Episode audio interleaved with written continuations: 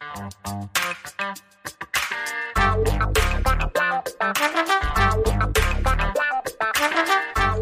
guys, Montel here, and thanks so much for tuning in to this edition of Let's Be Blunt with Montel. And I am really happy and so, so proud to have the special guest that we have on today. Um, she's a lady who is from Scotland, joining us all the way from Scotland to talk about cannabis and to talk about it in a way that I think a lot of us need to hear.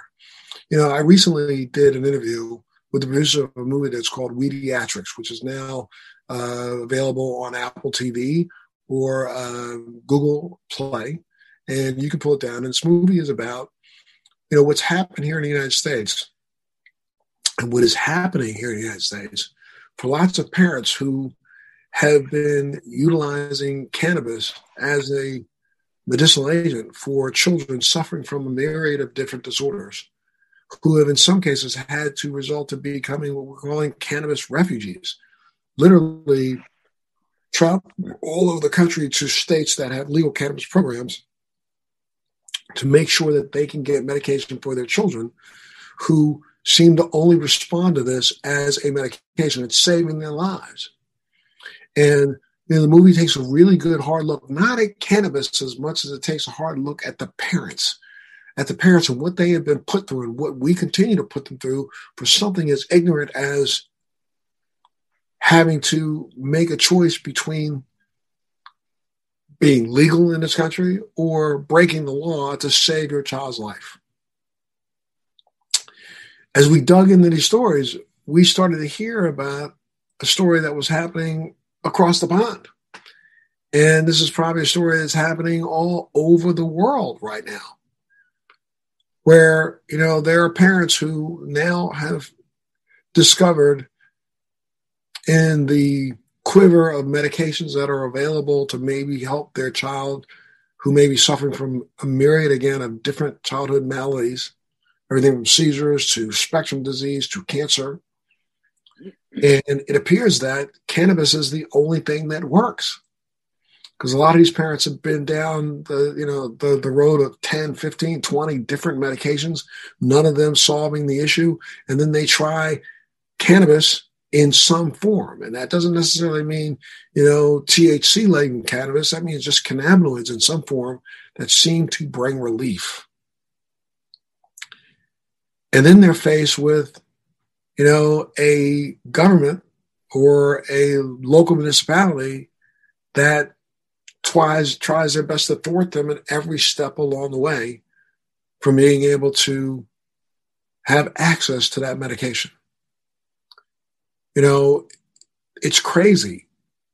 For the last twenty years, I have literally done everything I can do, I think, to help patients like myself have access to good quality medication in the form of cannabis medication. I've testified before legislatures all over America. I've testified and spoken all over the world, in places like Israel and in uh, Jamaica, uh, in uh, the U K, about the benefits of cannabis. And I would think that over twenty years, we would have reached the point in time where we recognize its viability and we attempt to make it easier, not harder, for patients to access a medication that works. Yet we're still caught up in the draconian, you know, mores of the last hundred years. I mean, it was close to one hundred years ago, in nineteen thirty-seven, that the United States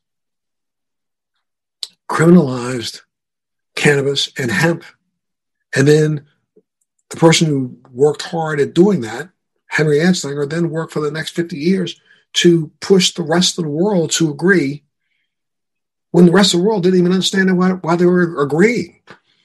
And we we passed a U N resolution, and then, you know, Nixon passes his draconian laws that make cannabis a Schedule One drug and may force all allies and all the world to go along with us,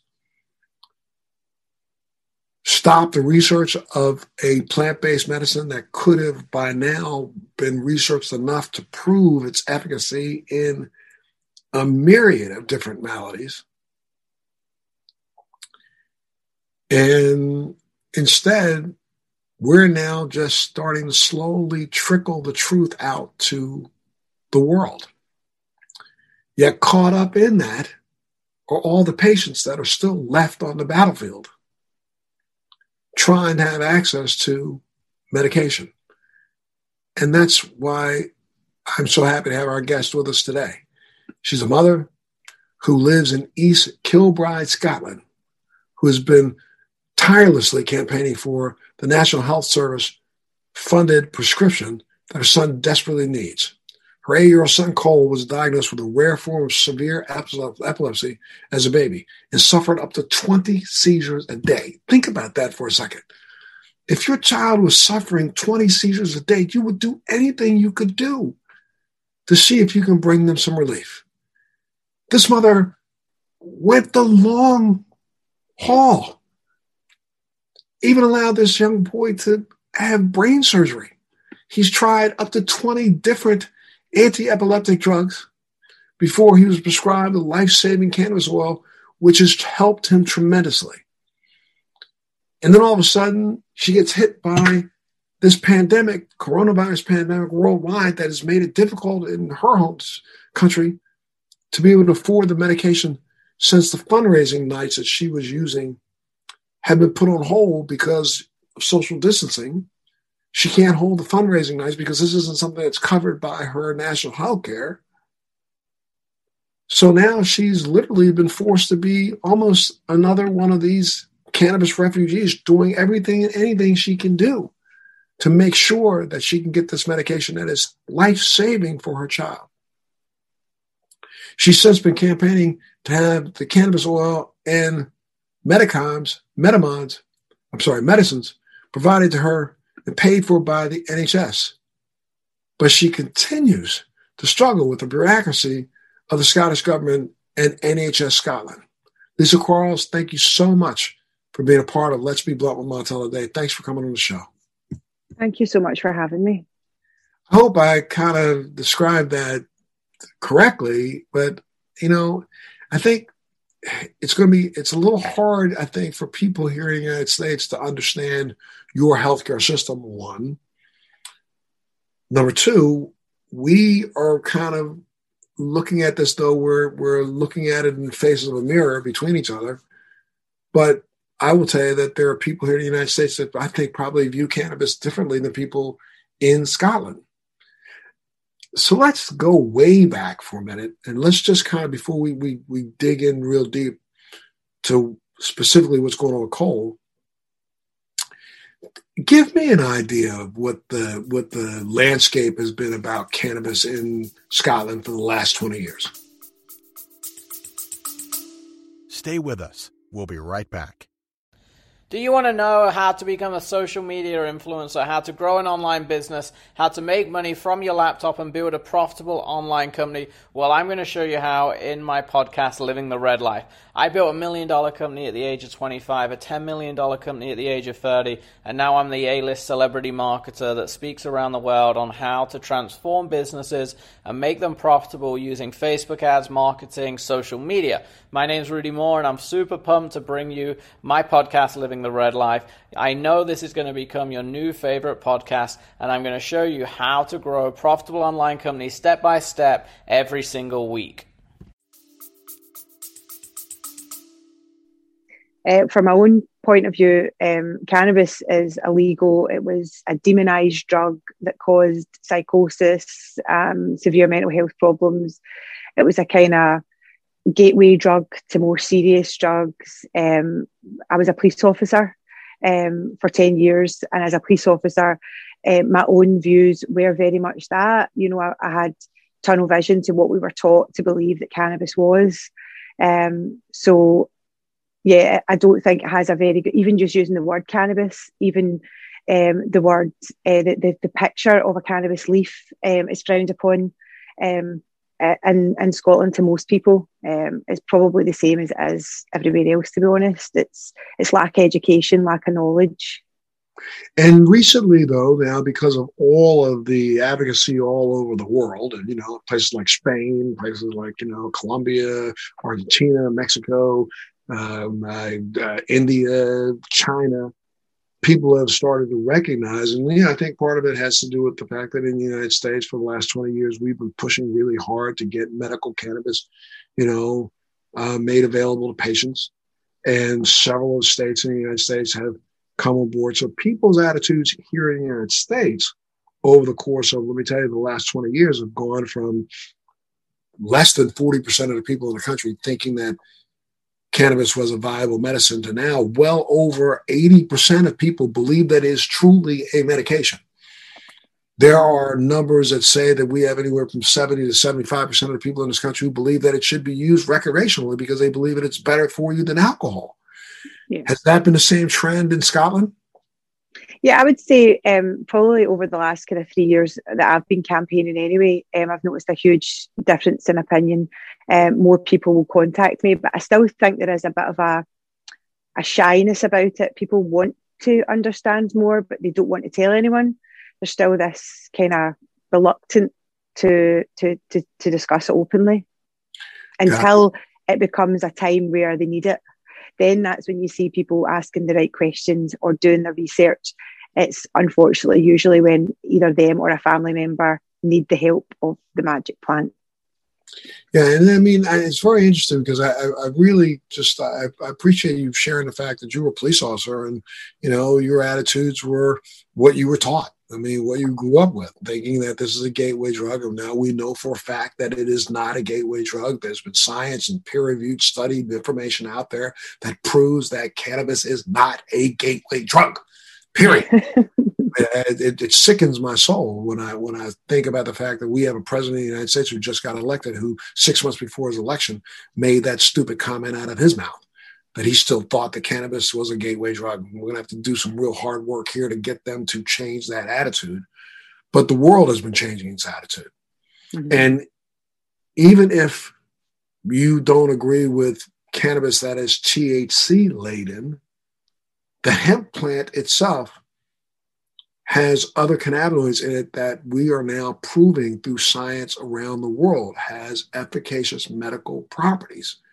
You know, we there's been a very recent released uh, uh, peer-reviewed study document that says that, you know, there are flavonoids in cannabis that could be responsible for restricting uh, the uh, cancer cells from being able to achieve a blood source.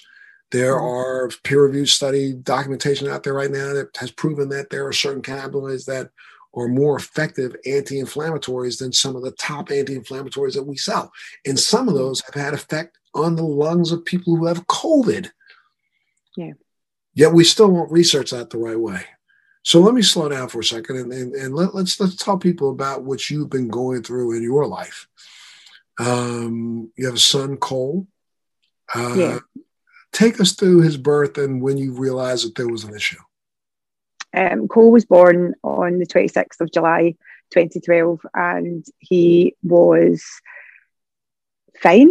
Uh, we had a normal birth, everything was fine, and then at three months old he took a seizure in my arms. Now I've got an older son, um, my older son Dylan, he's eleven now, um, so at the time he was almost three, and you know in your gut as a parent that it's not right.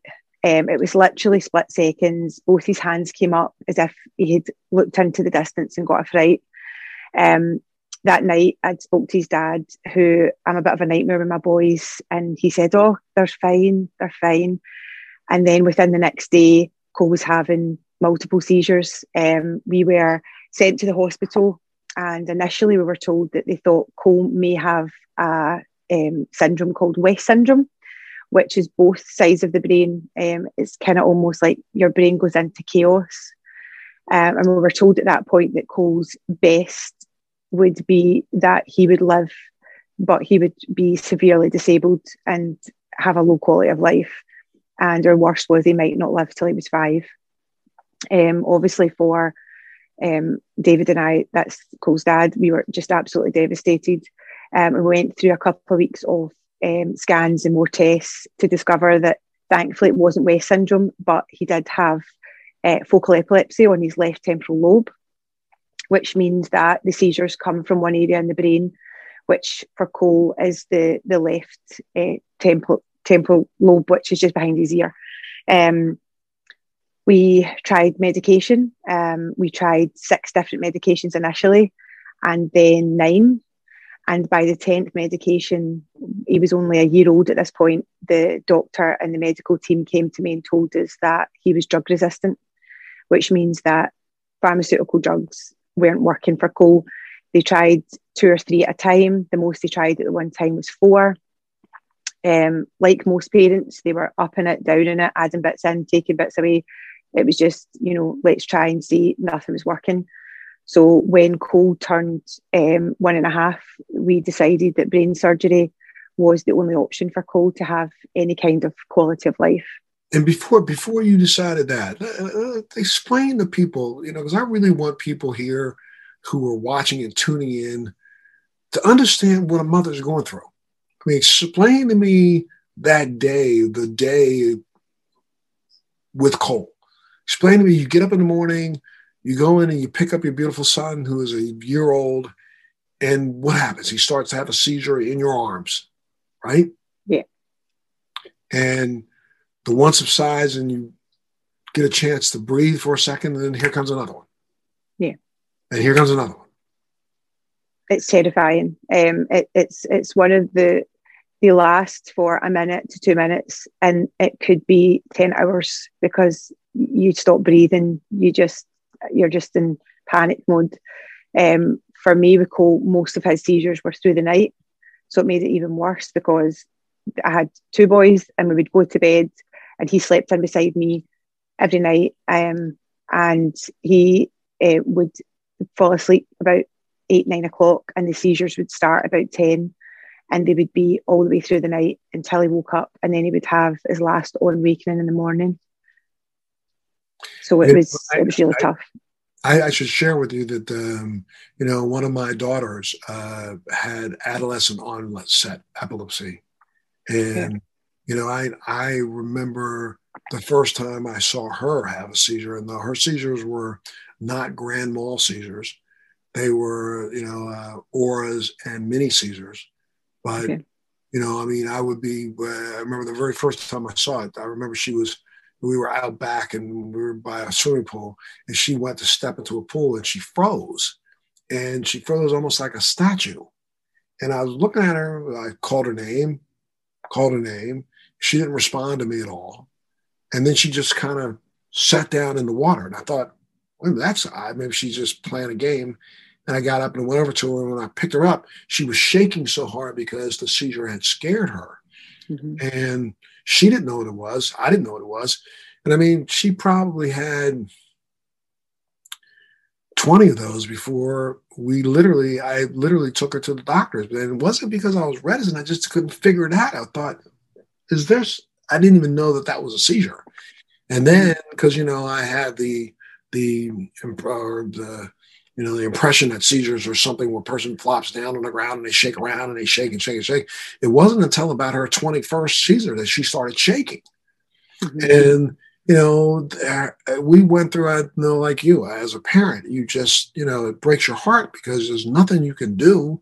And you're going to doctors who are telling you one thing and you're putting a child on medication and she's acting a different way and it's not working. And then, you know, I remember, you know, my child went through, you know, hell and back from, you know, like age, you know, eight and a half until her mid twenties. I, I mean, and, or latter twenties. I was even, you know, she she kind of grew out of them. Yeah, not really. She kind of grew out of them in a way where they started to subside, and all of hers were more the aura kind of seizure. However, she was still having them. But at the time when she became an adult, you know, she self started self-medicating. And, yeah. you know, there's nothing I could do about that. As an adult, I couldn't control what she did. She was doing her thing. And it wasn't until she had a couple of them later in, in, in her mid-twenties that scared the hell out of her that made her change her life. But I will tell you, one of the things that I found very interesting is that she started in a turn towards cannabis in her early twenties. And she even had mentioned to me a couple times along the way that she never has a seizure when she's using cannabis. And I thought that was really interesting. And then all the data started coming out. But I, I got to tell you, I, I, I, the very last time she had one, uh, when I was with her, is uh, she's she's uh, in her mid thirties now, um, but uh, it was about mm, seven eight years ago, um, where we went to uh, we were we did a did a amusement park ride, and you know I remember reading the information on the amusement park ride. It says if you happen to be a person who suffered from seizures or other things, this may not be something that you want to do. And of course, you know she's like me, and I'm, you know, we're both daredevils and. Uh, you know, we attempted to do this ride twice and she walked right off that, that ride. That was the first time she actually dropped and had a seizure. And I, I almost lost my brain. Uh, you know, I, and so I can't imagine what it was like for you to have a small baby that you had to try your best to figure out what to do with and, and how to help. Um, And I, I guess if I would have been told by a doctor back then that, you know, brain surgery is the only thing that's going to work, I, I would have jumped at that opportunity too. And that's what they told you, right? Yeah, I think um, the way that I was, before I was a police officer, I worked in a doctor's surgery. So I had huge respect for doctors. You know, what they said was law. And um, I've always really been the same until recently, until this fight with Cole. Um, so when they said there's no, there's nothing else we can do for Cole other than brain surgery, we're going to perform a lesionectomy on the left temporal lobe and remove a two centimetre cube area of his brain um, and hope that that works. Um, there is a chance that it won't work. And if it doesn't, he would need a second surgery, but the second surgery is a lot more dangerous and comes with higher risks. Now, like with any surgery, there's a risk of death, brain bleeds, you know, infection. Um, thankfully, Cole's surgery went well in the way that he didn't die and he didn't get any infections. He had surgery in Edinburgh. They removed the part of the brain where they believed the seizures were starting. And after surgery, he was six months seizure-free.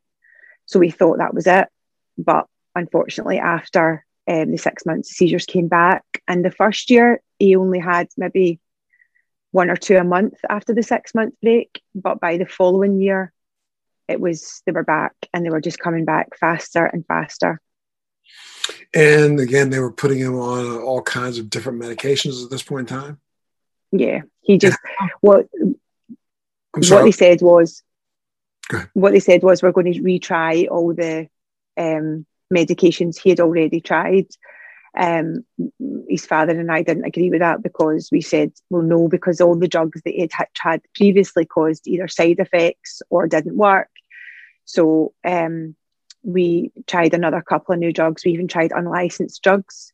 Um, and to be honest, at the time, I didn't really know or understand unlicensed medicine. Um, I just kind of went along with what the consultants recommended, believing they knew best. Um, they were the specialists in their field, and I trusted my baby's life in their hands. So um, we got to, he's now tried twenty medications, um, but unfortunately he, he took a turn for even, even more of a worse in the June twenty eighteen. He began taking multiple seizures through the night, and then during the day he was taking drop seizures, absences while he was at school, Um, tonic clonics. He was he, he was just the worst he'd ever been. And by the September, we noticed that Cole's speech had started to go, and he was walking um, almost like he couldn't see the floor, um, almost like a thunderbird is how I would describe it. His feet were coming up, um, and um, I had put a post out on social media. I've always been very uh, vocal about Cole, and um, I've always spoke out about our journey from even before my cannabis campaigning. So I took to social media and I had asked, does anyone know of anything that's available to help Cole that is available anywhere else in the world? I don't care what it costs. I don't care where we need to go. But the N H S in Scotland had came to a close, and the only thing that was available for Cole was a second surgery, which I was not prepared to put him through. And every comment was cannabis. And initially, because of my tunnel vision, um, ex-police officer head, I decided that he wasn't going on cannabis because I wasn't having that for, for my son. He would end up paranoid or psychosis or, you know, all these terrible things that you read. And initially I started researching it to kind of shut people up. The people who were kept saying cannabis, cannabis, cannabis, and I kept, I had nothing to back up the reason I was saying no.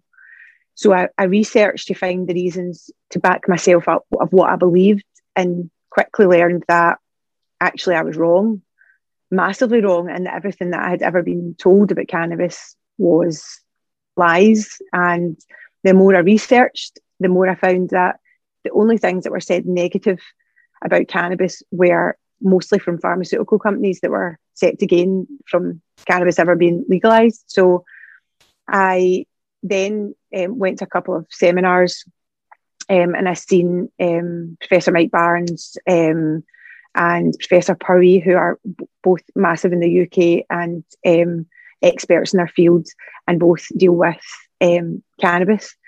And then I read more stories about other parents that had used it on their children. I contacted them through social media. And once I had, I thought that I had everything written down, everything in the knowledge I needed, I went back to Cole's consultant and said, you know, I don't want to do brain surgery. I'm not prepared to sign a bit of paper that, that would put my son in a wheelchair for the rest of his life. At this point, even though Cole's um, balance was going and his speech was going, I had a six-year-old boy that was active, played football every Sunday, rode a two-wheeler bike with no stabilisers. He was a weird daredevil um, and full of beans. And I just wasn't prepared to, to put my son in a wheelchair. Uh, I just couldn't do it. So I was told to stop my nonsense. It was media propaganda. And that if I continued with my nonsense, Cole could deteriorate and die. And that surgery was his only future. So... Um, he's at this point in yeah. time, Cole's Cole's what, five years old right then, right? About five six, years six, six, years six. Old. And and yeah. let me ask you a question just so we understand now. After his first surgery, which was when he was one and a half, two and a half, two and a half, how was his development? As because you just talked about, you got a little boy who was really just a really active little boy. Did he continue to develop, you know, on par with the rest of his age group?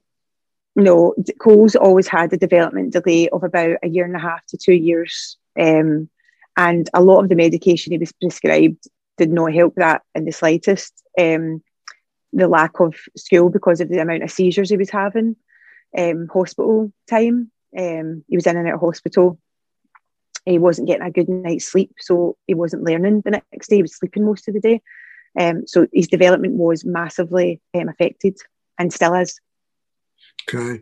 And so, okay, at this point in time, he's six. They're telling you he's got to have surgery. You're wrong. All this information you're reading is wrong. But did that, I mean, you're, here's the question I have. I mean, G W Pharmaceutical has already been approved, had been approved in the U K at that point in time. G W was one of the first, you know, companies, international pharmaceutical companies that literally was a proponent of cannabis and a proponent of cannabis oil for a myriad of symptoms. Did that not affect the doctors that you were talking to? No. So the way when Cole, when I first approached um, the doctors about cannabis oil, G W Pharmaceuticals had a product called Sativex that was for um, adults. It's not for children with epilepsy. Um, I approached the doctors about it and was told that no, we couldn't access it because the only children that were allowed to be part of the trial for Epidiolex in the U K were kids who had uh, either Dravet syndrome or Lennox-Gastaut syndrome, which are two of the rarest forms of epilepsy. Um, so I fought that answer um, and took it to the First Minister of Scotland, um, Nicola Sturgeon. It was, it was put to her at First Minister's Questions um, by the Shadow Health Secretary, and at the time she said that, that she would do what she could. A couple of days later, I received a phone call from Cole's consultant saying that his name had been picked out a hat and he was one of only five children in the whole of Scotland that was allowed access to trial Epidiolex, um, which at the time was amazing. But I had also been using a whole plant cannabis oil called MyCBD through a clinic in Barcelona. It was completely legal, but it did have a small amount of T H C in it, and it was a whole plant. It wasn't an isolate. Um, so when we started the Epidiolex, um, I had to gradually take him off that one before starting Epidiolex, and there was a two-week um, delay on the Epidiolex, which meant that Cole had no C B D in his system for a couple of weeks. And by the time he started it, he got very, very sick again. And the whole time on Epidiolex, he spiralled downwards. Um, he went from, as I said, riding a two-wheeler bike um, and had been away clay pigeon shooting with his dad the weekend before. His dad works offshore. He went away for three weeks. And when he came back, Cole was completely wheelchair-bound, unable to speak, unable to eat. He had to have a liquefied diet. He was rushed and admitted into hospital unresponsive for the first time ever. So our experience on the only licensed C B D product in the U K was very negative. I'm not saying that's going to be the case for everyone, but that was our experience. Um, I still believe there was something in Epidiolex that didn't agree with Cole. Um, at that point, I knew that it, the whole plant was the only way forward for Cole. Okay, and yeah, now you said before the Epidiolex, you were using a separate product, but again, let me back up for a minute. So they told you you had to have the surgery. You said, no, I'm not having the surgery. I'm going to find out how I can get some cannabis. So what was the first time that you decided to use cannabis for Cole? What was the um, first one? The, the first time was I um, heard from another parent, um, a lady called Vera Tunney from Ireland, and um she had commented in, in a parent group about a clinic in Barcelona called the Kalapa Clinic, which specialises in uh, cannabis medicines. So I contacted them, had a consultation, um, and they don't prescribe, but they will point you in the right direction of where to start. And they told me about three different products. One of, of them was MyCBD, ten percent. Um, I was to go online, buy it, and it was shipped over to me directly. Um, and it was whole plant, had very minimal T H C in it, um, high C B D, and it was very successful. Um, Cole's seizures reduced slightly.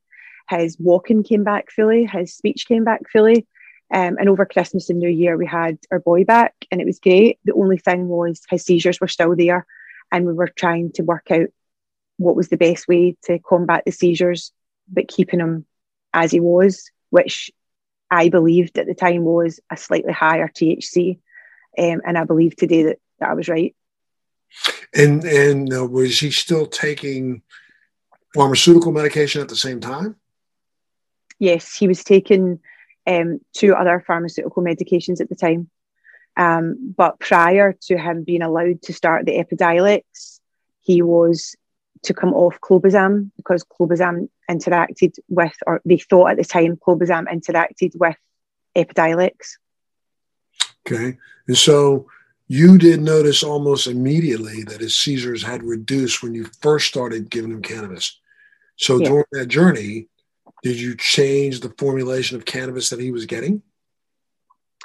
The cannabis that, the, the way it happened was I had initially got the MyCBD, and then I was given the opportunity to try out Epidiolex, which meant that because in the U K we have an N H S system, so we, we don't pay for our, our N H S. It's free for our medical care, or the majority of it is.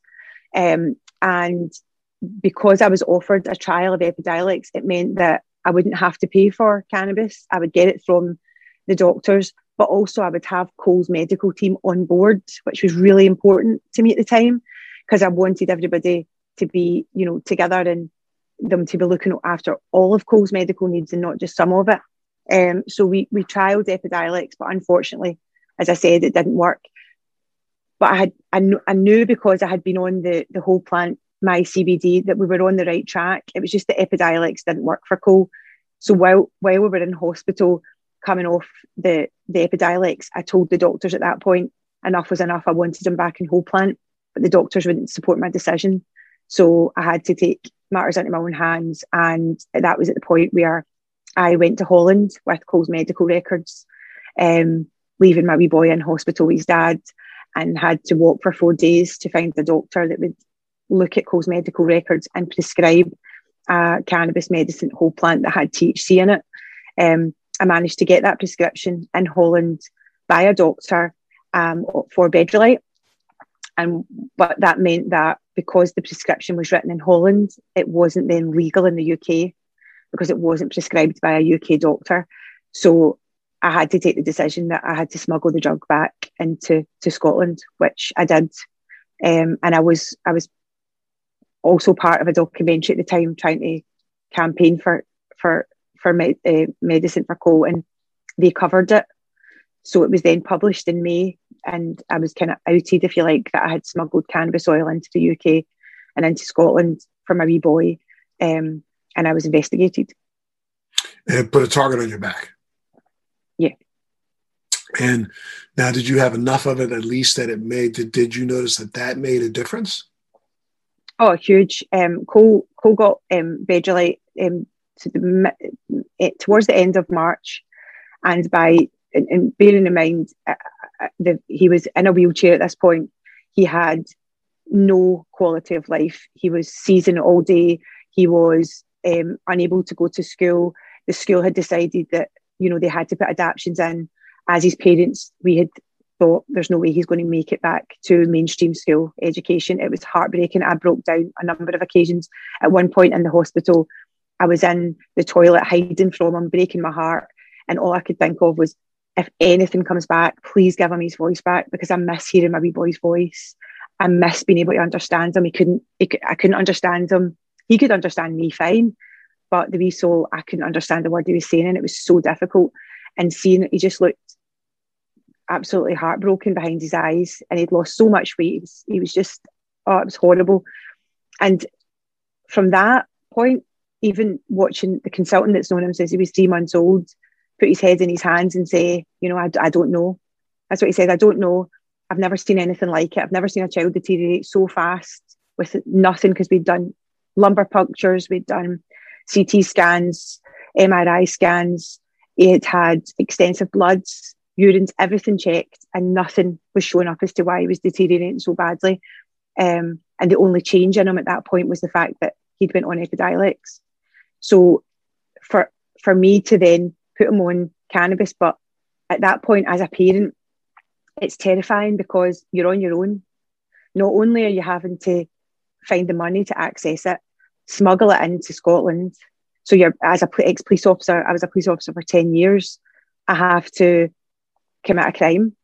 And then I'm on my own in the house with a child I'm about to give cannabis oil to. My gut's telling me this is going to work, but my but my head's thinking, if this goes wrong, Lisa, you could have your children taken off you. And it's terrifying. And there was no support. We had support from Holland, but they're far away. And I had support from the cannabis world, especially the experts. They were amazing. Um, but thankfully, it, it, it, I trusted my gut, and, and it, it worked. And Cole went from being that lost wee soul in a bed to running into school on the eleventh of April. And I've got daily footage of him deteriorating and daily footage of his of him coming back, his voice coming back, his being able to stand for the first time. Um, my, my downstairs kitchen is... is all tiles, and I remember the first day he stood up acting smart, and I was terrified. I was, because I was a bit away from him, and I was thinking, please don't fall, because you'll burst your face open. And I was going, just wait there, and and they just kept doing it until eventually I got my camera out and videoed it and sent it to his dad and was like, look, he's coming back. And then he started walking again, um, his talking was back, and then, as I said, by the eleventh of April he was running into school. Um, even the teachers burst into tears when they seen him. It was just, it was incredible. And what did the doctors say? What what did the doctors who now recognize that what they were giving him wasn't working, but now you found something that was working? What did those doctors say? Um, that's a really upsetting bit for me, because bearing in mind, Cole's medical team has been in my life since Cole was three months old. So I've pretty much been there the whole time. And he was on holiday. Um, And so he hadn't seen Cole since he was at his very worst. And I couldn't wait for him to come back and for our next appointment, so that I could show how well Cole had done and, you know, this miracle that had happened.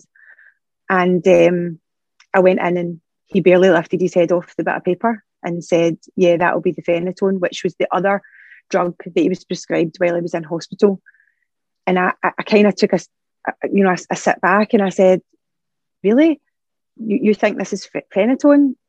Phenytoin's got no scientific evidence that it heals any part of the body. In fact, it's a very te- toxic drug. Um, you know, it causes all sorts of problems. Why would you think that this drug is what's caused my wee boy to go from being in a wheelchair to running into your office in the number of weeks? And he just refused to accept it and still does. That's, that's absolutely insane. And I'm sure that's one doctor, but I mean, what if some of the others, you know, you say you got support from some of the cannabis doctors, what are they saying? This is what's actually changed his life, right? Yeah. Um, we, we um, during the, the kind of Bedrolite, when I was going to Holland and coming back, finally, we were first prescribed in Holland in March, and in May, um, the twenty nineteen, um, Cole was finally given a private prescription in the U K by a doctor in London. And when I took Cole's medical records there, Cole was with me, and the doctor couldn't believe the change in him. Um, the doctor actually cried, and I, I showed the footage of before and after, and they, they, they couldn't understand why Cole's own consultant through the N H S couldn't see what everybody else could see. And for me, it was a big deal, because it was the first time in the U K that a doctor had acknowledged what I'd done was the right decision for Cole, you know, and, and I felt like, yep, finally somebody somebody sees what I see. Um, all my friends and family could see it. All the people round about, is his school, his epilepsy nurse, his um, his O T, his physiotherapy, speech and language, they all couldn't believe it, because they were supposed to be working with them intensive therapy for a year. And within a month, they had all pretty much backed off. Speech and language had signed them off. Physiotherapy had signed them off. Um, O T were still working with them in school. But th- there was no intensive therapy. He, he doesn't get intensive therapy anymore because he doesn't need it. Um, and, you know, we we, we had him eighteen months seizure free. So now, right now, again, what happened recently, I guess, is that, you know, uh, you did get a prescription for the right drug in the U K, but it's only for a six-month window. Is that right? Yeah. We have, um, Bedrolite is still prescribed privately, so I have to pay one thousand pounds every month for it. But you have to pay what? Because of one thousand pounds every month. Which for most of the people at home don't know, I don't know what the exchange rate is right now, but that's about, what, thirteen hundred dollars, fourteen hundred dollars U S? Yeah, something like that, yeah. Mm-hmm. So um, we we have to pay for it every month. And also the problem with Brexit, because the um, drug is produced and we're no longer in the E U. So we are trying to find a way that Bedrolite will still be available after June or July. But at the moment, we only have that short window. And trying to explain to people high up in the N H S or the government that with epilepsy, especially um, children that are drug resistant, once they are on a drug that works, you can't even change the brand of the medication. It's so dangerous, because one small change can knock it off. And if you stop that medication or change it and then put it back, it doesn't always mean that it will work again. It's almost like if you remove it from the body, when you try to put it back in, the body just goes, nah, it's not going to, we're not going to work. So you have to, you have to be really consistent, um, and that's what happened to Cole um, a couple of months ago. The phenytoin that the hospital do prescribe, um, that is covered by the N H S, they changed the branding, and it knocked him off, and he had his first seizure in eighteen months. Um, it, thankfully, it was um, it was a very small one, and um, we're back on track. And I've had, but I had to fight for three months just to have that brand changed back for the drug that is prescribed. Um, so trying to explain to them that this is what's happening on drugs that are prescribed at the N H S. If you start messing about with these other cannabis medicine, where, you know, it, it's just, it's not safe. Um, and it's something that they, they should really be taking serious.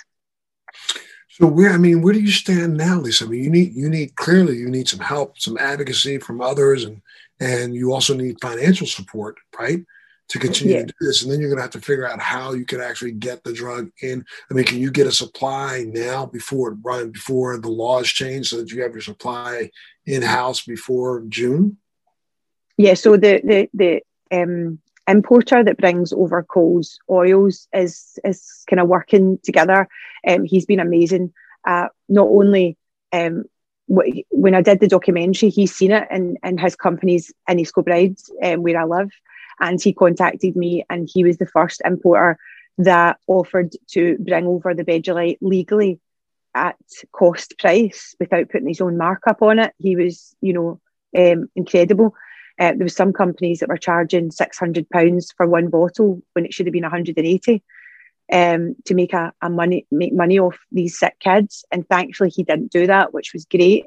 Um, so he's always brought that over, and he's working with um, the, the U K government, Scottish government, to try and find a way to make this drug available for forever for Cole. Um, and once that battle's fought, it's a case of I then need to try and keep hoping that the N H S will stop using the fact that they don't have enough evidence, so they say, or trials to stop this being prescribed through the N H S. In, in Scotland, Bedrolite is, is able to be prescribed. The law was changed in November twenty eighteen to allow doctors and clinicians to prescribe uh, cannabis-based medicines that do contain a slightly higher T H C. However, since that's happened, not one person has been given a prescription through the N H S for a medicine containing a slightly higher T H C. Um, and it's very frustrating. But the... Yeah, so that it just you, you just feel as if you're you're banging your head off off a, off a wall, to be honest. But now they just opened the first dispensary there in Scotland, do they not? And have you worked with them, or have you talked to them to see if they can help you? Um, the the Sapphire Clinic, um, yeah. yeah, that opened up um, last month. Um, at the moment, they are basically doing what I already have. So I've already got a private prescription, and I've already got an importer. So Cole's kind of covered in that way. It's just a case of hoping, as the Sapphire will be in the same position as I am in six months' time, that the medicine that they're prescribing is still available in the U K. But I have had probably about twenty something, twenty, over twenty families contact me in the last two weeks since Sapphire kind of went public to say, you know, how do we get in touch? What do we do?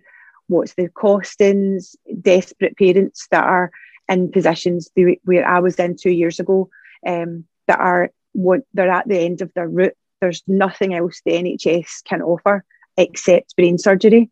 Sometimes there, I spoke to a family the other day who weren't even a candidate for brain surgery, and they still won't acknowledge whole plant medical cannabis. They still won't discuss it. They would rather brain surgery than allow the kids to try plant medicine. It's absolutely insane. I can't uh, imagine what you've got to be going through. But what I'd love to be able to do, if I think, and I think it would be some help, Lisa, is try to connect you to some of the, you know, moms or, you know, lionesses are the, you know, the fiercest in the jungle. And, you know, yes. uh, and when it comes to taking care of your kids, you know, uh, there are several different women who have literally been, you know, hard chargers here in the United States. I'd love to be able to connect you with them. Maybe they can share some of their stories with you so that you can figure out how you can get that same kind of a movement going in Scotland. Uh, yeah, that would be amazing. I think that would that be would, amazing. I think that would help. Yeah. Some of these, I've interviewed some of them on my podcast, and they are ferocious. Um, you know, they have not let up, and they have literally been helping to change laws, but they have also faced the same pushback that you face in Scotland here in the United States. I, I, it's just... Um, It's amazing to me that we can't seem to get more doctors to just stop the stupid and yeah. start recognizing that this is a viable option. Yeah, I think for me, one of the, the, the, the most stupidest comments is I can't prescribe for fear of damage to the growing brain, yet my option to you is brain surgery where I will cut his growing brain in half. I just... It just doesn't make any sense to me in the slightest that they would rather cut the brain, disconnect it, remove part of the brain, yet they don't want to try a plant that has... We, we've had two years now of being on this, and Cole has went from strength to strength. Um, I actually just spoke to Cole's teacher yesterday um, for parents' night, and they told me that Cole's development has tripled this year. Now, considering we've had a year of lockdown and he spent half the year not at school, his development has, you know, has came on so well. And I, I do believe that, that a lot of that is down to the fact that he's on cannabis because he's stable. he's not having seizures, he's getting good night's sleep. Um, everything just falls into place, but they just they just won't see it. They're blinded by guidelines, um, very restrictive guidelines in the U K. Um, and there's there there seems to be a, a barrier up for us parents that we're not allowed to to challenge these people or um, change their decisions. Oh my goodness! Well, look, um, do you have a website or do you have a GoFundMe page? Or you have something like that that we can put up right now for here in the United States? Because I bet you we we could probably help you. I know here a lot of fundraising changed from being face to face to now is being done, you know, uh, virtually. And so yep. I'd love to be able to do that for you. So is there a Thracha website? Yeah, um, I don't have a website, but I do have a GoFundMe.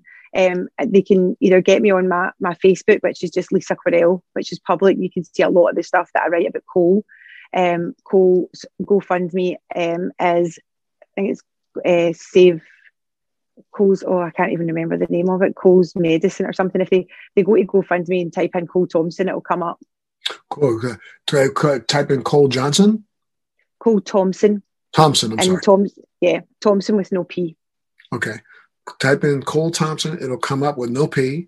And or type in Lisa Quarrell, right? Yeah. Uh-huh. And, um, you know, I'm going to ask all of our viewers here at Let's Be Blah with Montel to see if they can dig deep. I mean, every penny helps. So, you know, send Thank it over. So that would really, really, really help her a lot. And Lisa, I tell you, I'd love to keep you know, track of you and find out what's going on and send and, and hear about how well Cole continues to do. So we'd love to have you back at some point in time. And, you know, you're home here whenever you want. Okay. Thank you so much. I really appreciate it. Yes, ma'am. And thank you so much for tuning in to this edition of Let's Be Blunt with Montel. Thanks for joining me on Let's Be Blunt with Montel. Please make sure you're subscribed and hit the bell to be notified when new episodes post each week. We'd love to hear your feedback also, so please send us your comments.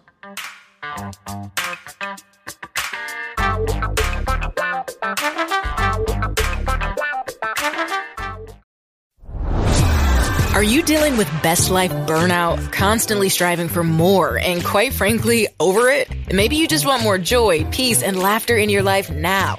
Well, then let's go. Welcome to your new favorite podcast, Hot Happy Mess, hosted by me, your girl, Zuri Hall. We are celebrating our magic in the middle of life's messes. Don't miss new episodes every Wednesday. Listen to the Hot Happy Mess podcast on the iHeartRadio app, on Apple Podcasts, or wherever you get your podcasts. Thanks for listening to today's show. To check out more great cannabis podcasts, go to pod connects dot com. Here's a preview of one of our other shows.